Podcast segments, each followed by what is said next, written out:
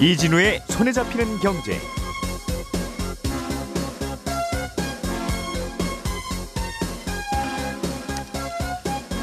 안녕하십니까 이진우입니다.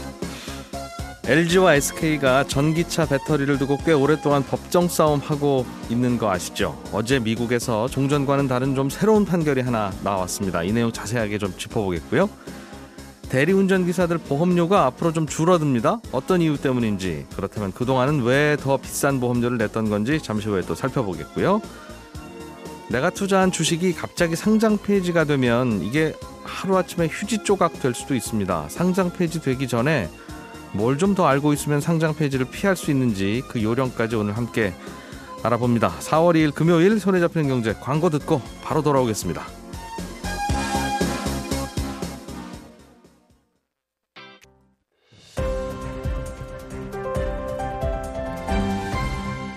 이진우의 손에 잡히는 경제. 네, 주요 경제 뉴스들 살펴보겠습니다. 김현우 행복자산관리연구소장 그리고 손에 잡히는 경제 박사훈 작가 어제와 마찬가지로 나와 계시고요. 오늘은 뉴보이스 김윤경 경제전문기자 나오셨습니다. 어서 오세요. 안녕하세요. 안녕하세요. 네, 안녕하세요. LG 에너지 솔루션, SK 이노베이션. 아, 회사 이름이 점점 길어지고 있어요. 줄여, 줄여서 얘기할까요? LG와 SK. 네. 둘이 배터리 소송을 두고 싸운다는 얘기는 들었는데 아직 안 끝난 것 같고. 네. 두 회사가 왜 싸우는지 좀 설명해 주세요. 어, 일단. 복잡하지만 네. 태초에 일단 세 건의 소송이 있었습니다. 그리고 하나는 LG가 이겼어요. 음. 이게 이제 어 지난 2월에 예. 있었고 이번에 SK가 또 예비 판정을 받았는데 여기서 이긴 겁니다. 음. 그러니까 지난번에 2월에 LG가 이긴 거는 영업권 침해 소송이었어요. 예. 그러니까 SK가 현저하게 그 LG의 영업권을 침해하고 있다. 영업권이 뭐예요? 그러니까 뭐 사람도 빼가는 거죠. 아, 그런 예, 거. 사람도 영업 비밀 빼가고 빼가는 영업 비밀도 거. 빼가고 예, 예. 뭐 이런 예. 것들을 상당히 침해했다라는 음. 그런 판정을 받았었고 예. 그건 최종 판정이었어요. 그건 SK가 졌고. 예. 예. 이번에는 SK가 이긴 겁니다. 이번에는 이제 예비 판정인데 네. 어, 이번에는 특허권 침해 소송에서 SK가 승기를 지게 됐습니다. LG의 특허권을 SK가 침해한 것은 아니다. 아니다. 음. 이번에 이제 세 건이 있었던 것 같은데요. 예. 네 건이 있었는데 이 중에서 모두가 다 음. 이제 특허를 침해한 것이 아니다라고 ITC가 어, 그 판정을 내렸습니다. 근데 예비 편 결정 같은 경우에는 네. 이게 예비 예비적 판단입니다. 그야말로. 음. 그렇기 때문에 이 위원회가 이 예비 결정을 토대로 해서 최종 결정을 내리게 되고 예. 최종 결정을 내려졌다고 하더라도 음. 어, 대통령이 다시 한번 또 검토할 수 있어요. 판, 사법 판결에 대해서 예, 이거 비토권을 이제 행소 행사를 할 수가 있는데 약간 신기하긴 한데. 예. 예. 그걸 이제 관리하는 게 ITC의 위에 있는 USTR 아이고 무역 복잡하다. 대표부입니다. 이제 음. 복잡하기는 한데 그래서 예. 아까 그 말씀드렸던 영업권 침해 소송도 완전히 끝나지는 않은 게 음. 바이든 대통령이 거부권을 행사해 달라라고 예. SK가 얘기를 하고 있는 거고 지고 있는 SK가 예, 열심히 로비를 좀 하고 있는 걸로 알려져 있고요. 예. 그다음에 이번에는 예비 판정이기 때문에 또 최종 판정, 그다음에 음. 대통령 비토권 이런 것까지 가려면은 다 시간이 걸리는 것 같습니다. SK가 배터리 사업을 시작할 때 LG 직원들을 좀 빼가서 네, 어 배, 배터리 사업을 시작했다고 LG가 건 소송에 대해서 네, 영업권 침해한 건 맞고 네, 특허권 침해까지는 아니고 여기까지가 판단이 내려진 거군요. 그렇죠. 그리고 특허에 대해서 이제 또 하나 더 걸려 있는 게 있다고는 하는데 그건 예. 조금 더 있다가 어, 내려질 그렇군요. 것 같아요. 그럼 그럼- 지금 예. 처음에 그 영업 비밀 침해로 갖고 싸우니까 반대쪽에서 특허권 가지고 다시 소송을 걸어버린 거예요. 음. 그랬더니 또 반대쪽에서 그럼 우리도. 특허 가지고 걸래. 예. 여기 여기 그래서 세 개가 된 거고 음. 그 중에 두 개까지가 지금 나온 거고 나머지 하나는 또 있다가 나올 겁니다. 근데 미국 나중에. 정부의 입장은 LG와 SK가 무승부였으면 제일 좋은 거죠. LG도 그렇죠. 어, 미국에서 생산하고 네. SK도 미국에서 계속 생산할 수 있어야 미국의 일자리가 보존이 되니까. 특히나 청정 일자리 아닙니까? 전기차 배터리 같은 경우에는 음. 청정 에너지 사업이 되기 때문에 예. 특히나 이제 그 SK가 조지아주에다가 이제 공장을 세우고 있어요. 근데 이 조지아주로서는 SK가 이 판정 때문에 지면. 공장을 못 짓게 되거나 음. 다못 짓게 되거나 예. 이렇게 되면은 어 일자리가 대규모로 없어지는 거잖아요. 그러니까 조지아주는 SK 이겨라라고 이- 응원하겠네요. 어, 아무래도 좀 그런 것 같습니다. 그래서 예. SK가 조지아주에 약간 좀 업혔다라고 음. 좀 얘기를 할 수 있을 것 같은데 조지아주에서 어, 좀 편을 들어주고 있습니다. 예, 그렇군요. 그래서 얼마 전에 뉴스에서 LG가 조지아주한테 SK가 소송에서 지면 예. 우리가 그 공장 인수할게요. 그런 얘기도 예, 했었죠. 그래서 돈으로 하겠다. 어, 일자리는 걱정하지 말고 우리 편 네. 드세요. 라는 이야기를 한 적도 있었어요. 음. 어쨌든 그 최종 판정이 내려졌던 영업권 침해 관련해서는 예. 어, 두 회사가 합의를 해가지고 음. 합의금이 조 단위에 달한다고 하죠. 예. 굉장히 많은데 그 합의를 이뤄야지 되는데 SK가 계속 합의를 미루고 음. 그런 과정에 조지아주도 편을 들고 예. 그러면서 SK는 아 이런 거는 대통령이 비토권을 활용을 해야지 된다. 네. 이렇게까지 이야기를 하고 있는 겁니다. SK가 지지 않는 게 미국의 국익에도 도움이 되니 네. 바이든 대통령도 이 판결에 대해서 거부권을 행사하는 게 좋을 것 같다. 네. 그래서 거부권을 그러면 행사할 수 있느냐 이게 예. 이제 또 궁금해지잖아요. 예. 근데 바이든 대통령 같은 경우에 이런 그 전기차 배터리, 반도체, 히토류, 의약품 이런 것들을 현지에서 공급받겠다. 음. 그러니까 자국 내에서 공급을 받는 예. 아, 그런 걸 검토하는 행정명령에 서명을 했었거든요. 그러니까 SK가 조지아주에서 공장을 만들어 가지고 바로 공급을 하면 그게 행정명령에 맞게 되는 거잖아요. 음. 예. 그러니까 바이든이 어, 최종에서 이제 그 비토권을 행사할 수도 있다라고 음. SK 쪽에서는 이제 생각을 하겠지만 네. 바이든 대통령도 또 입장이라는 게 있죠. 음. 그리고 또 외교적인 판단이라는 것도 있어야지 되니까 네. 사실 비토권은 쉽지는 않은 상황입니다. 야, 이게 참 큰 소송이 미국에서 벌어지고 있어요. 그러니까 우리나라끼리 싸우는 거지만 네. 미국 시장이 크니까 또 그쪽에서 싸우기도 하고 그러겠죠. 전기차 배터리는 우리나라보다 거기가 더 많이 쓰고 있죠. 음. 그러니까 미국에서 벌어지고 있는데 예.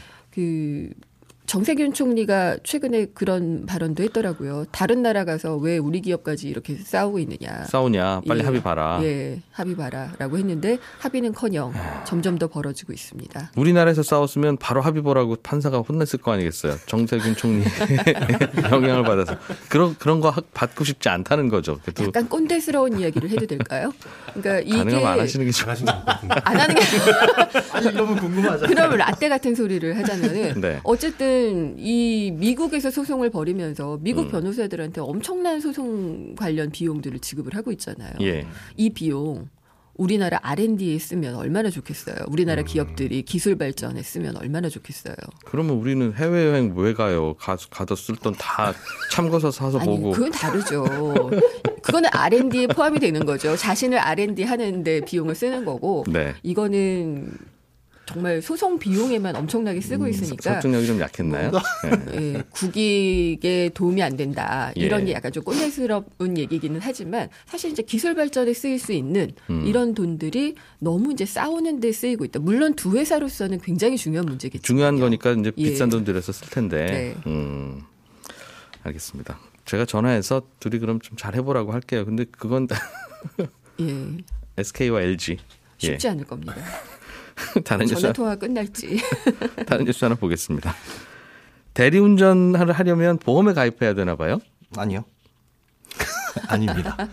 아, 사실 의무는 없어요. 예. 제가 이 말씀을 왜 드리냐면 네. 어, 저도 여지껏 대리운전 그렇게 많이 이용은 안 해봤는데 다 당연히 보험이 의무적으로 가입돼서 우리를 안전하게 목적지까지 데려다 주시겠거니 생각을 했는데 네. 법적인 규제는 없습니다. 보험 가입 안 한 기사가 뭐라도 할 말 없다는 거죠? 네, 뭐 나중에 사고 나면 일단 차주가 책임을 지고 그걸 손해배상을 청구를 하겠죠. 구상권을 음. 청구하는데 지금 이 대리운전 업을 하면서 네. 기사를 에, 보험에 가입시켜라.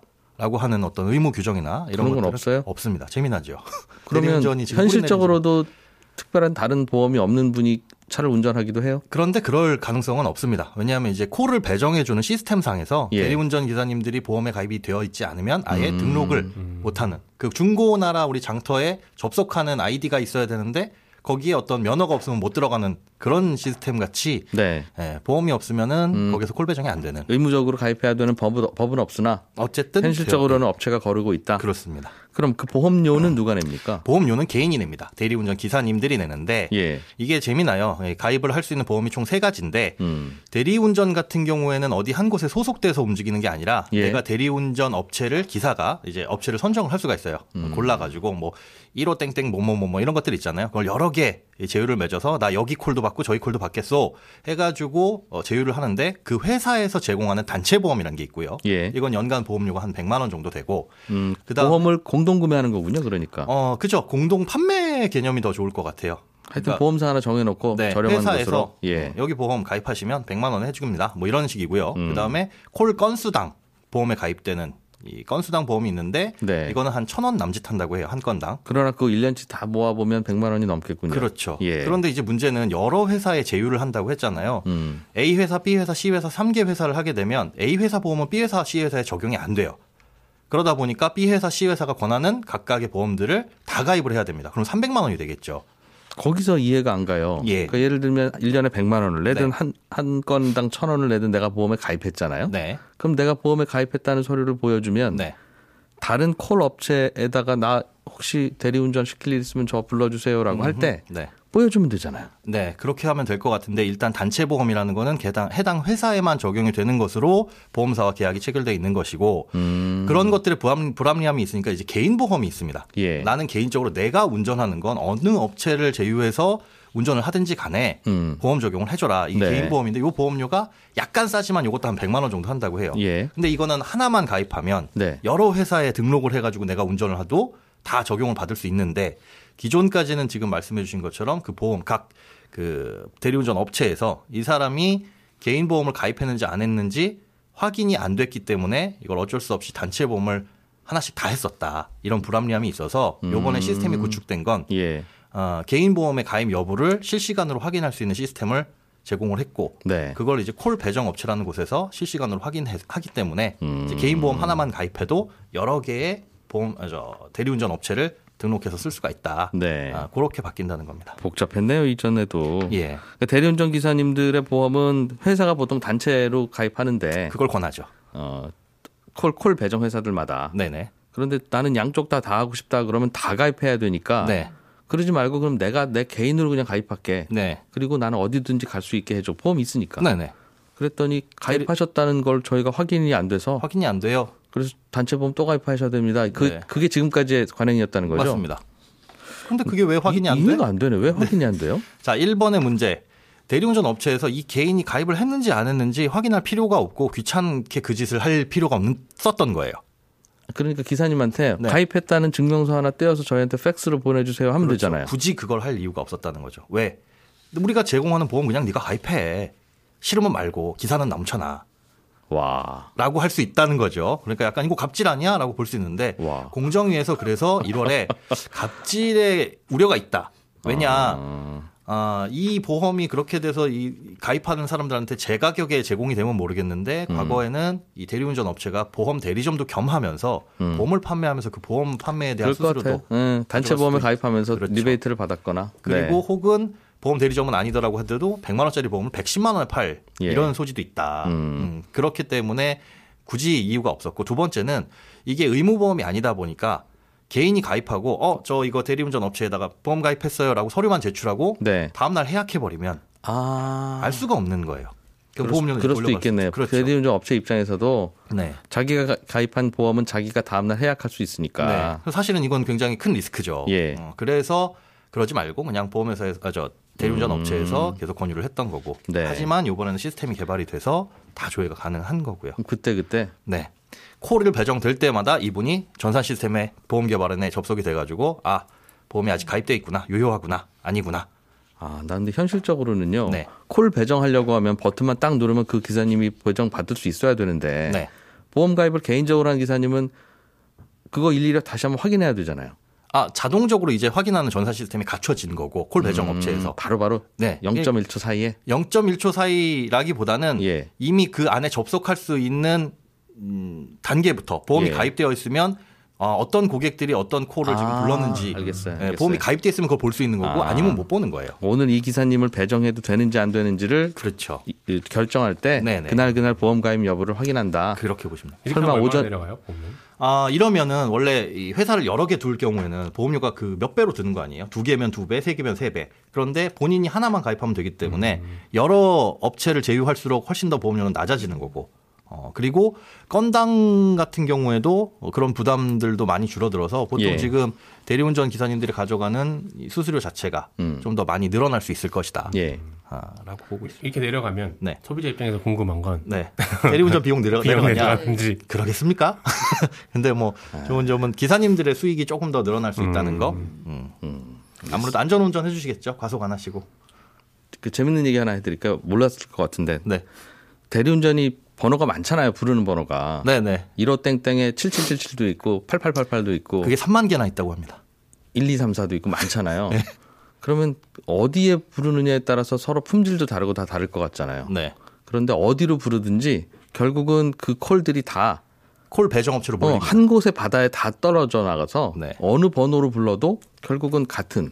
그래서 맞아요. 15 땡땡에 7777에 전화했다가 기사님이 안, 안 와서 8888로 전화해서 여기 하나 기사님 좀 부탁드려요. 그럴 그러면 네, 어 손님은 이미 신청하신 걸로 돼 있는데요. 맞습니다. 이렇게 그래- 나온다는 거예요. 그게 한 바다에 빠지는 게 아니라 사실은 네 개 정도 바다에 빠져요. 아 바다가 네, 바다가 네 개. 인도양, 태평양, 대서양. 그런 또 식입니다. 야식집이나 이런 데도 그렇잖아요. 아, 그런 번호는 느낌이에요. 많은데 네. 한 곳으로 다 예. 사고도 다른데 음. 결국 같은 곳. 네, 예. 예. 그게 이제 콜 배정 업체인데 네. 거기에서 이제 확인이 되는 겁니다. 전산에서. 음, 그렇다고. 네, 네. 중요한 뉴스였어요. 그렇죠. 중요하죠. 왜 중요하죠? 중요한 뉴스라며요. 아, 네. 깜짝 놀라. 다른 뉴스 하나 보겠습니다. 상장회사 49곳이 상장 폐지 위기에 처했습니다. 거의 이제 상장 폐지 될 것? 같은데 네. 이게 어느 날 갑자기 내 주식이 거래되다가 어 띵 상장 폐지 이렇게 나오는 거예요. 그렇죠? 그렇죠. 이게 왜 이렇게 된 거냐도 궁금할 거고 네. 이런 일 안 당하려면 어떻게 해야 되느냐도 중요한 뉴스 같은데. 그렇습니다. 예. 상장 폐지 사유에 해당되는 건 진짜 여러 가지예요. 예. 다 얘기해 드릴 수는 없고 대표적인 건 그 회사가 부도 났을 때 상장 폐지되고요. 회사에 문제가 있는지 없는지를 매년 회계법인이 감사를 하는데 회계법인에서 아, 이 회사는 도저히 안 되겠다. 음. 이렇게 진단하면 상장 폐지가 됩니다. 예. 자발적으로 상장 폐지를 하는 경우도 있는데 이건 정말 드문 경우고요. 보통 이맘때 되면은 상장 폐지 뉴스가 정말 많이 나와요. 왜 그러냐면 우리나라 기업들은 대략 12월 말 기준으로 결산을 하는 곳들이 많은데 주주총회는 회계연도 마지막 날로부터 90일 이내에 열어야 된다는 규정이 있거든요. 음. 그러다 보니까 3월 말에 주주총회들이 주로 열리죠. 예. 주총 열리기 일주일 전에는 감사 보고서가 제출이 돼야 돼요. 네. 그러다 보니까 3월 말쯤 되면 이 회사에 대한 감사 보고서들이 쏟아지죠. 그리고 그 감사 보고서를 써 보면 이 회사는 괜찮다. 아니면 회계법인이 났을 때 아, 이 회사는 안 되겠다. 음. 네. 라는 의견들이 나오기 시작하는 겁니다. 감사 보고서에 그 회사가 계속 상장을 유지해도 좋은지 아닌지가 결정되어 그렇죠. 있다 이거죠. 네, 적정 그렇습니다. 비적정으로 네. 표시가 되죠. 어, 거부도 있고요. 비적정이 세 가지가 음. 있고요. 예. 복잡하군요. 근데 이게 이맘때 되면 나오기 때문에 네. 하한가는 마이너스 30%지만 상장 폐지는 마이너스 100%거든요. 휴직주가.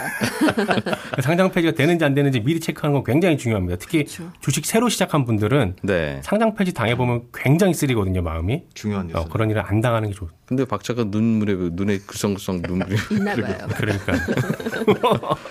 어. 그래서 투자자들 입장에서는 예. 그럼 뭘 좀 미리 챙겨 보면 예. 내가 들고 있는 종목이 상장 폐지가 되는지 안 되는지를 체크할 수 있느냐. 사전에 체크를 해봐야 그렇죠. 되는데. 이게 궁금하실 텐데 예. 그거는 박동훈 회계사 얘기 직접 들어보시죠.